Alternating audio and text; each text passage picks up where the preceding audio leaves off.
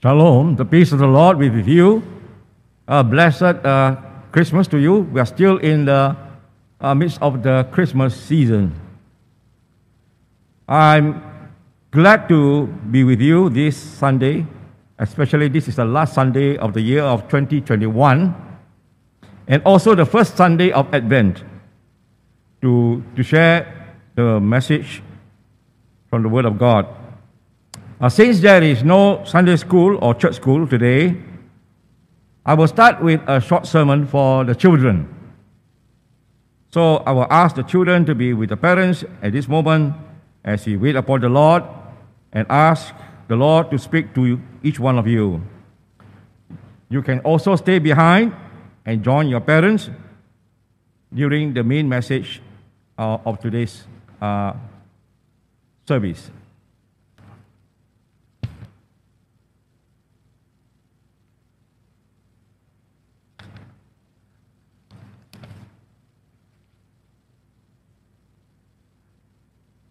The title of today's message for the, for the children and also for the adults will be Stand Firm. But before uh, sharing with the children the message for this morning, let us go to the Lord in prayer. Father, we exalt thee and we praise your name forever. We acknowledge your power and your glory. We come here today in your presence in humility and with our own weakness God give us open hearts and minds to understand about spiritual warfare and the means to our defense. We pray for strength and protection against the spiritual forces of evil. Speak to us, Lord, this morning. Sanctify our time together and let us be open to receive your word. And may the words of my mouth and the meditation of our hearts be acceptable in your sight, O Lord, our strength and Redeemer. Amen.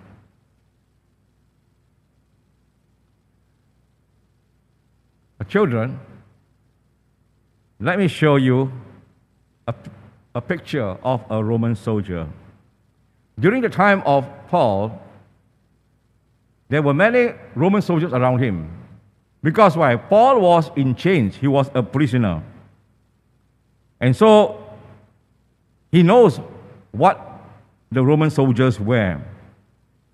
Now, in a, in a battle, a Roman soldier must be protected from being killed by the enemy by wearing the armor. And so the Apostle Paul described the pieces of armor worn by a Roman soldier. We have the helmet, the belt, the breastplate, the shoes, the sword, and the shield. Hopefully, children by the end of today's service, you will be able to tell your parents the different parts of the armor of God. So, children, God provides us with His spiritual armor so that we are able to stand firm when we are attacked by Satan, the evil one who is our enemy. And one of the pieces of, of the armor that we are going to look at is the belt. Now, I have a picture of the belt worn by a Roman soldier. What is the purpose of wearing a belt? The belt holds the parts of the armor together. As you can see, the sword, the small dagger, and it holds the tunic that the Roman soldier wear so that he will not fall down when he moves. So when you wear your trousers or pants, your belt holds them up so that you will not fall down. You will then be able to stand firm. So, what may happen if you do not wear a belt around your waist as you run around, children? And this is going to happen. Your trousers will start falling down if you do not wear the belt. Today, each one of you, you are exposed to the technology and social media of today. And sometimes, when you are exposed to so many things in the internet, the TV, the smartphones, The information you received may not be true. You may be exposed to lies. You may not know what is right or wrong. Now, knowing the truth of God comes from reading the Bible. Jesus said in John 14, verse 6, I am the way, the truth, and the life.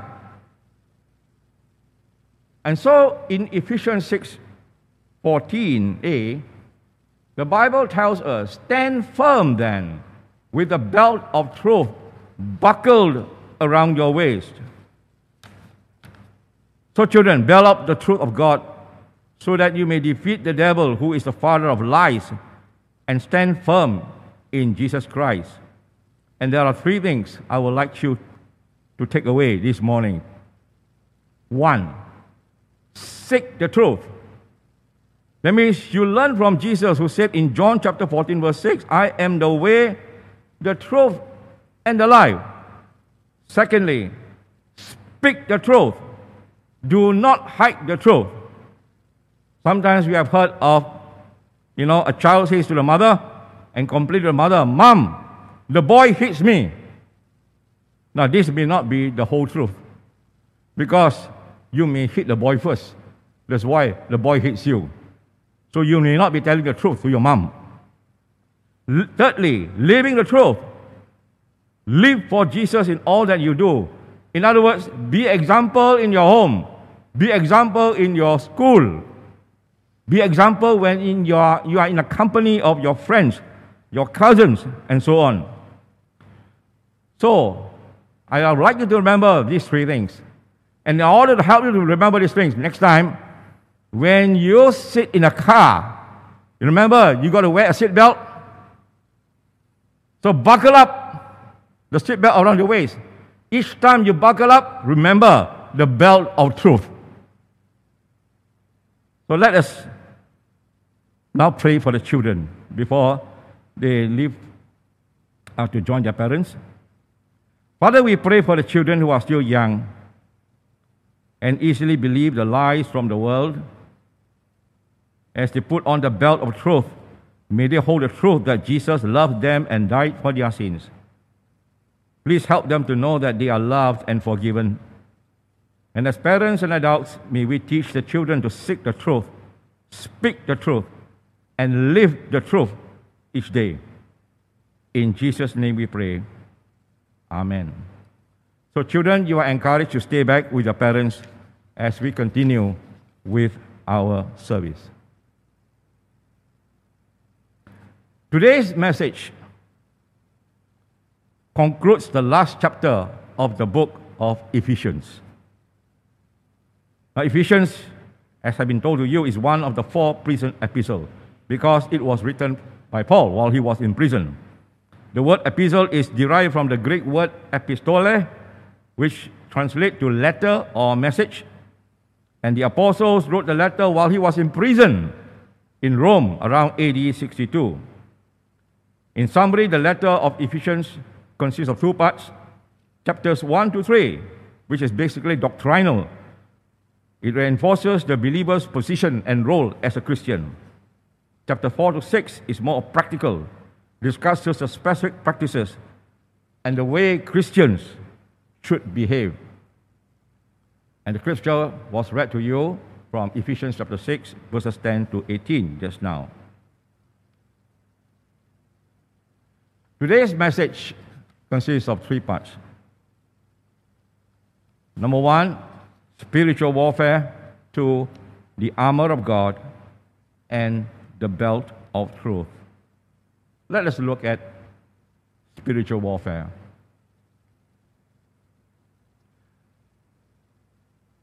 If a person is far away from God, or you are lost in the world of sin. Satan does not bother about you at all. Satan leaves you to what you are doing. But the moment you become a Christian, the moment you come closer and draw closer to God, then what is going to happen is that you will be in the crosshair of Satan. Satan will attack you. So, spiritual warfare is the art it's the act of fighting against Satan. when he tries to keep us from God's calling. And so, Christians, you and I, we are engaged in a spiritual warfare with Satan for one time or another. Ephesians 6:14 tells us this. For our struggle is not against flesh and blood, but against the rulers, against the authorities, against the powers of this dark world, and against the spiritual forces of evil in the heavenly realms. Friends, Satan is the unseen enemy. Now, in a book by Sun Tzu, in the book Art of War, Sun Tzu says, one first principle is what? Know your enemy and know yourself. So, likewise, we got to know our enemy, and that is Satan. And Satan is an unseen enemy who cannot be seen at all. Now, in a physical war, we can see the enemy, but not in a spiritual war. And so, Satan is our unseen and ever present enemy. Now, the enemy here that we are facing does not have flesh and blood. Your enemy in the world is not the one who is in front of you. The person who irks you, who angers you, who gives you a lot of headaches and stress, your boss, or even a disliked politician, is not your problem. Our enemy is not flesh and blood. Our enemy is the bigger enemy. The real enemy cannot be seen, or perhaps you do not think of him at all.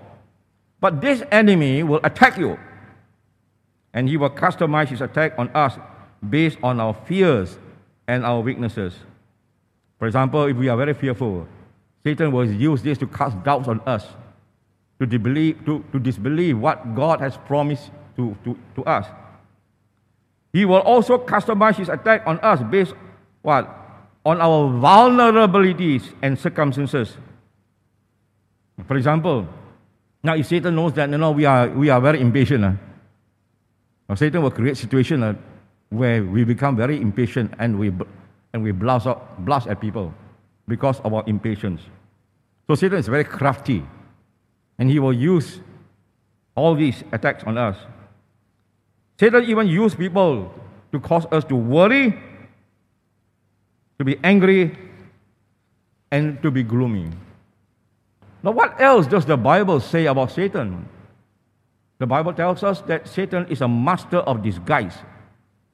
In 2 Corinthians chapter 11 verse 14, it says, For Satan himself transforms himself into an angel of light.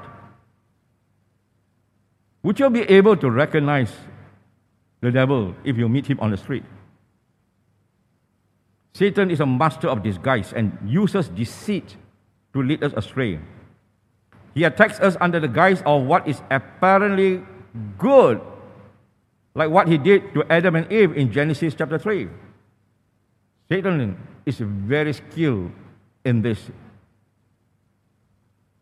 Secondly, the Bible tells us that Satan is a roaring lion. In 1 Peter 5 8, stay alert, watch out for your great enemy, the devil. He prowls around like a roaring lion, looking for someone to devour. You know, Christ is symbolized as a lion, just like uh, in, in Aslan, in the character of Aslan in the book Chronicles of Narnia by C.S. Lewis. But not as a lion like Satan to devour you. Satan is a lion roaring, looking for and stalking another animal whom he may devour. And you can imagine in the African safari how the lion attacks, for example, a wild animal like a zebra or a water buffalo. So, friends, how often do you think about the devil? Or do you think about him at all? And sometimes, actually, in our daily life, we forget that that is, a, that is Satan. Hal Lindsey, in his book, Satan is Alive and Well on Planet Earth, explains this. He says this No one thinks about the devil anymore. In Ephesians 6:10, how do we fight Satan? In a spiritual battle, we must be we must fight Satan with the armor of God, which God has given us. Ephesians 6:10 says finally be strong in the Lord and in his mighty power.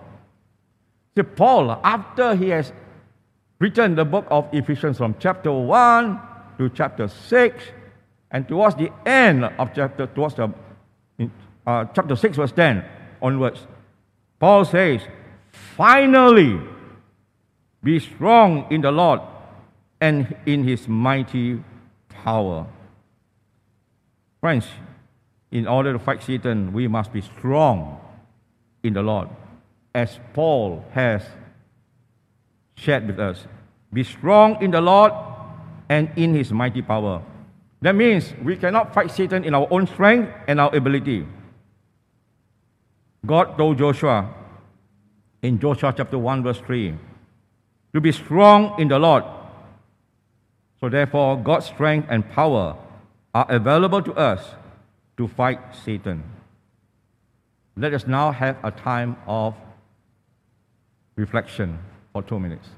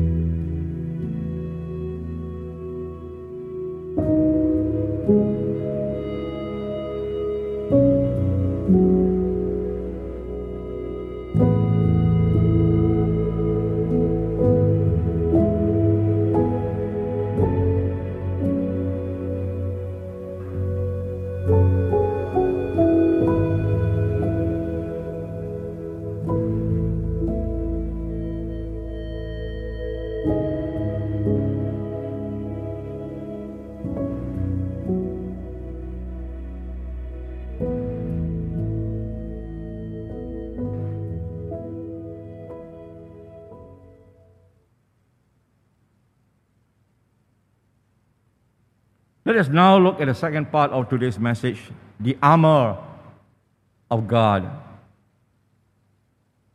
As the scripture tells us, we need the armor of God to for protection in a spiritual warfare.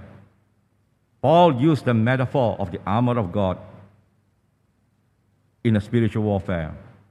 Now, I can remember clearly giving this message on the armor of God at the Penang jail in the 1970s in the prison ministry with Reverend Goh Kim Chuan of the Penang Presbyterian Church. That's where I learned uh, how the prisoners spend their time. I saw them marching in into the hall. And I saw, saw, saw them were on the way for a bath in the Penang prison. Ephesians 6, verse 11 tells us Put on the full armor. Take note, full, not half armor. It's full armor of God so that you can take your stand against the devil's schemes. So, just as the Roman soldiers require physical armor to protect themselves in battles. We Christians require spiritual armor to protect ourselves in a spiritual warfare. Paul sets the scene for us. We are fighting a war against an enemy who is not flesh and blood, not a human foe. We fight against a much more fearsome opponent whose forces are described in Ephesians chapter 6 verse 12. But thanks be to God, he has the armor and protection for us. If we read if we forward, onwards from Ephesians chapter 6, verses 13 to 17, it describes the parts of the armor of God. The belt of truth, the helmet of salvation, the breastplate of righteousness, the shield of faith, the sword of the word of God the sandals of the gospel of peace. Hopefully, by the end of today's service, you will be able to memorize all these six parts of the armor of God. Each piece of the spiritual armor God tells you to put on, each piece has a role which you can go back and read from Ephesians chapter 6, verses 13 to 17. Let us look at what are the schemes of Satan. Ephesians chapter 6, verse 11 tells us to stand up against the devil's schemes. We are to stand up against the devil's schemes. And what are the schemes of the devil? One, so that we forget his existence. That means we don't know we forget that He's around even. He's, he's, he's alive. Two, when we are immersed in worldliness, we are caught up in worldliness and we have no time for the Lord. And thirdly, when we are so busy with our work in business and other activities that we can even forget about what are the, what are the schemes that the devil has for us. The question is are you aware that God wears the same armor He gives you? The book of Isaiah 59, verse 17 says, He puts on righteousness as His breastplate and the helmet of salvation on His head. The armor of God isn't the armor He gives, it's the armor He wears. In a spiritual warfare, let us not rely on our own self righteousness Remember, put on God's righteousness. Instead, let us put on the armor of God, His righteousness and salvation. And there's something interesting regarding the armor of God. There is no armor in the back. In the list of armor, there is no back plate. There is nothing to cover the back half of the Christian. Because God has our backs. There is no armor in the back because we are not to retreat. Can you imagine uh, the Roman soldiers uh, were to retreat and run and run back? Then the enemies will attack their back. We cannot flee from the devil. Instead, the Bible tells us the devil must flee from us. James 4 7 says, Resist the devil and he will flee from you. In other words, in our spiritual warfare, we must marching forward. We should not be retreating. And so, you see, I can remember this hymn by Sabine Baring Gould. And he wrote the hymn, Onward Christian Soldiers. And the stanza says this or if I can sing just very briefly. Onward, Christian soldiers, marching as to war, with the cross of Jesus going on before. Christ the royal master leads against the foe. Forward into battle, see his banners go. Onward, Christian soldiers. We must be moving forward into the battle, not retreating. And that is the hymn by Sabine Baring Gould. Ephesians 6.13 also tells us if we want to fight against Satan, is to stand your ground. Stand your ground. 6.13 says, Therefore put on the full armor of God so that when the day of evil comes, you may be able to stand your ground and after you have done everything to stand. The key word here is to stand. The word stand has been repeated four times verse 11, verse 13, verse 14 in today's scripture passage. You notice that in, in the movies, which you have seen before, in the battle, the Roman soldiers stood shoulder to shoulder. They move forward, they don't run back. Stand up, stand up for Jesus. It's a hymn inspired by the dying message of Dudley, uh, Dud, sorry, Dudley, uh, Dudley Tyng to George Duffield, who wrote this hymn Stand up, stand up for Jesus. Now, how did George Duffield got this inspiration to write this hymn? His good friend Dudley Tyng was a, a, a preacher. And he lost his life in a freak accident because he lost his arm, one of his arm, and he fell ill. And before he died, George Duffield asked him, What would you like to say before you pass away? And Dudley Tyng says, Stand up, stand up for Jesus. And, this, the, and this is the hymn that we are going to sing, our dedication. Stand up, stand up for Jesus. The hymn goes like this in the third stanza Stand up, stand up for Jesus. Stand in his strength alone. Wonderful. This hymn is in line with what we have read in Ephesians chapter 6. That we cannot fight Satan with our own strength. Stand in his strength alone. The arm of flesh will fail you. Ye dare not trust your own. That means we do not trust our strength when we fight the devil. And then it goes on. Put on the gospel armor. Again, reminds us of what we have read in Ephesians chapter 6, where duty calls or each piece put on with prayer. Where duty calls or danger, be never wanting there. Wonderful hymn written by George Duffield. There is a seventh piece of armor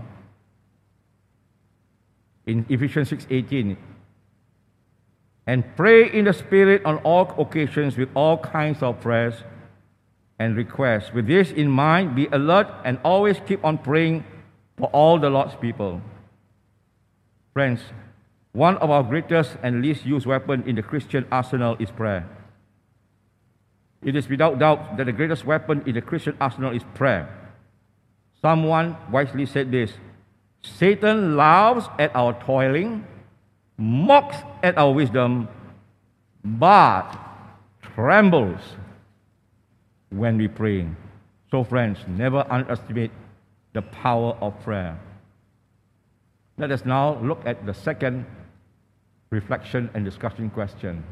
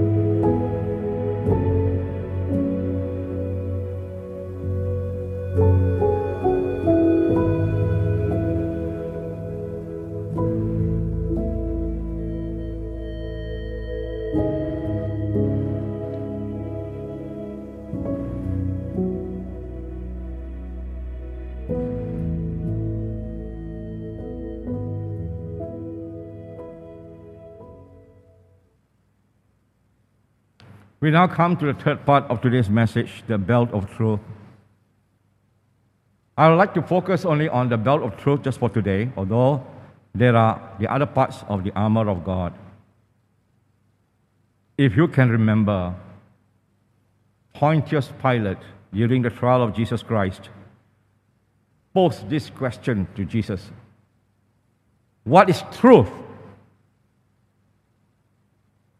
He never stayed back to listen to what Christ has to say to him because he was running in and out from talking to Jesus and talking to the crowd outside. Friends, what does truth mean to you today?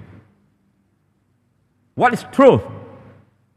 It's a question that we are asking ourselves. What is the state of truth today? In two national surveys conducted by Barna Research, one among adults and one among teenagers. People were asked if they believe that there are moral absolutes that are unchanging, or that moral truth is relative to the circumstances. By a 3 to 1 margin, 64% versus 22%, huh? Ah, adults say truth is always relative to the person and their situation. The perspective was even more lopsided among teenagers. 83% of whom said moral truth depends on the circumstances, and only 6% of whom said moral truth is absolute. In other words, our society is made to believe that all truth is subjective. We are living in a post truth age this term, post truth, is an adjective defined as relating to or denoting circumstances in which objective facts are less influential in shaping public opinion than appeals to emotion and personal belief. In fact, post truth has been declared as the word phrase of the year in 2016 by Oxford Dictionaries. Friends, truth is increasingly regarded as something felt or relative rather than something known or absolute. This is something for us to wake up because if the if the teenagers, if the young people were to believe that truth is subjective or relative, then something is wrong.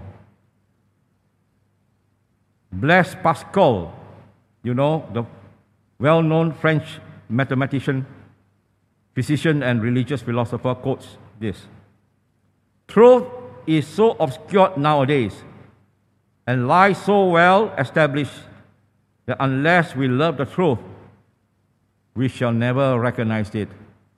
Now, he said this in 1622, and it's still true today.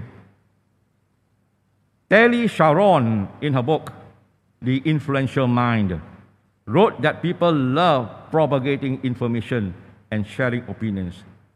And I'm sure I receive about 1,000 over WhatsApp messages each day. Quite a number of them are nonsense. My wife used to receive around 7 p.m. The message notification never stopped ringing. Eh, and she got all these messages from what I call them, they are the, the scammers. People wants to be like CNN. First on the scene. Tali Sharot wrote this. Look at the facts. Every single day, 4 million new blogs are written. 80 million new Instagram photos are uploaded. 616 million new tweets are released into cyberspace. That is what? 7,130 tweets per second. Can you imagine that? One second has already passed. There are already 7,130 tweets. But we find all these messages and so on sent by people. Some of them, they are fake news. Truth is the definition of what is real versus what is not real. So the challenge for us is to find the truth in our fake news world. We are subject to fake news and lies from TV, the internet sites, and things you listen to. Have you noticed how many children access the internet and smartphones lately? If we do not do a good job discipling and teaching them key Bible truths, then the world will take over from us. This is a message for parents.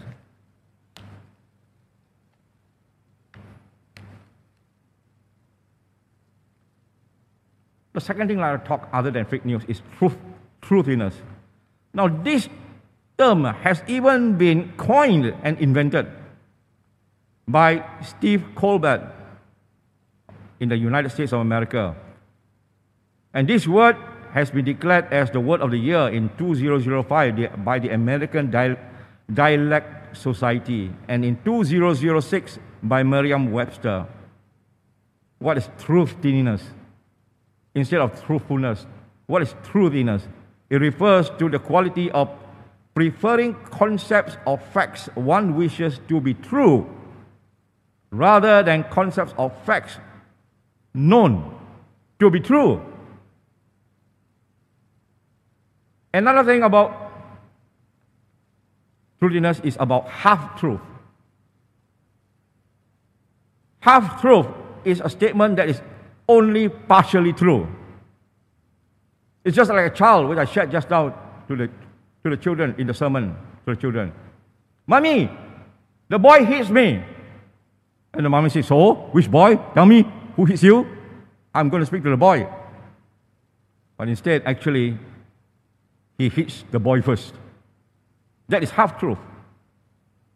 Half truth is a statement that mingles truth and falsehood with deliberate intent to deceive.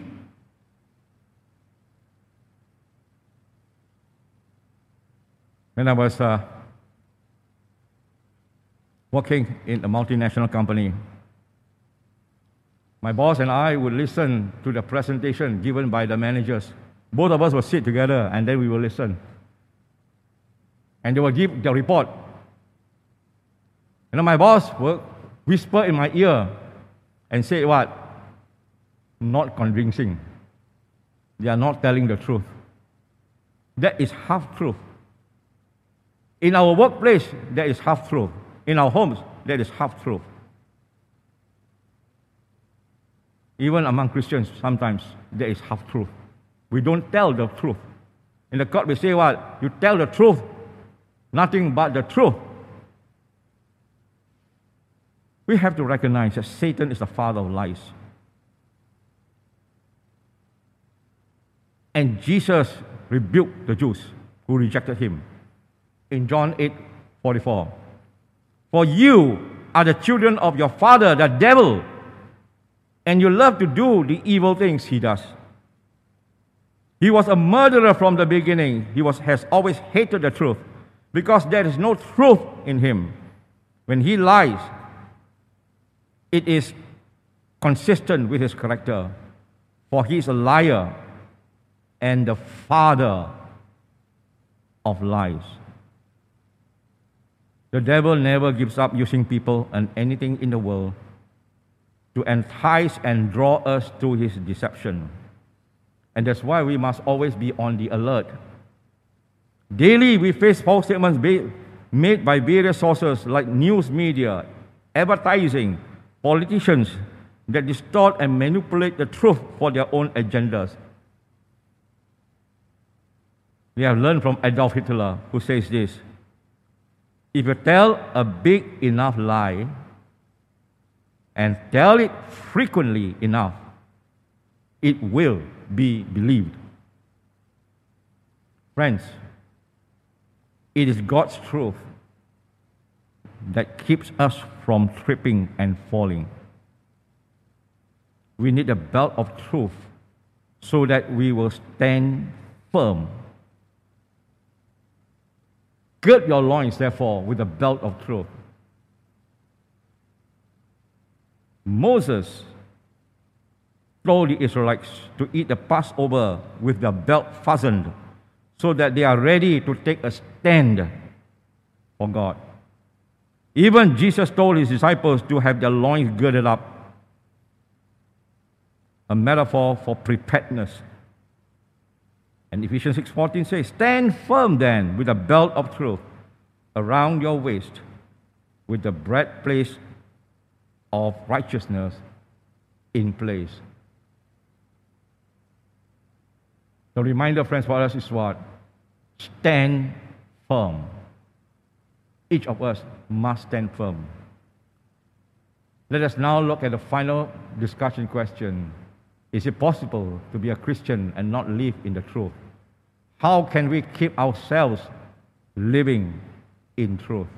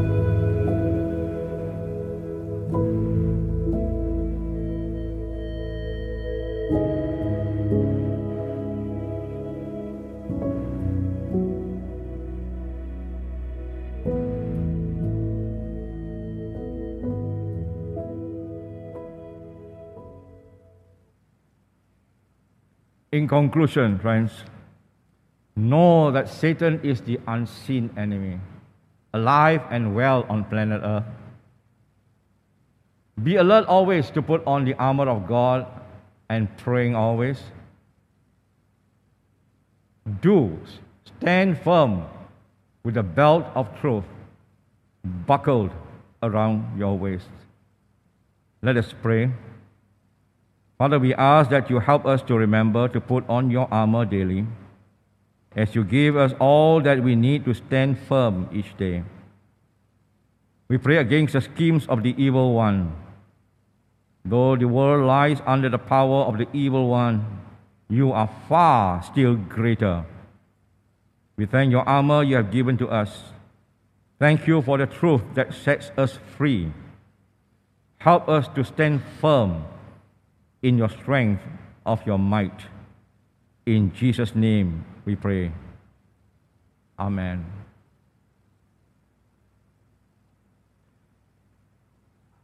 Let us now join in the hymn of dedication. Stand up, stand up for Jesus.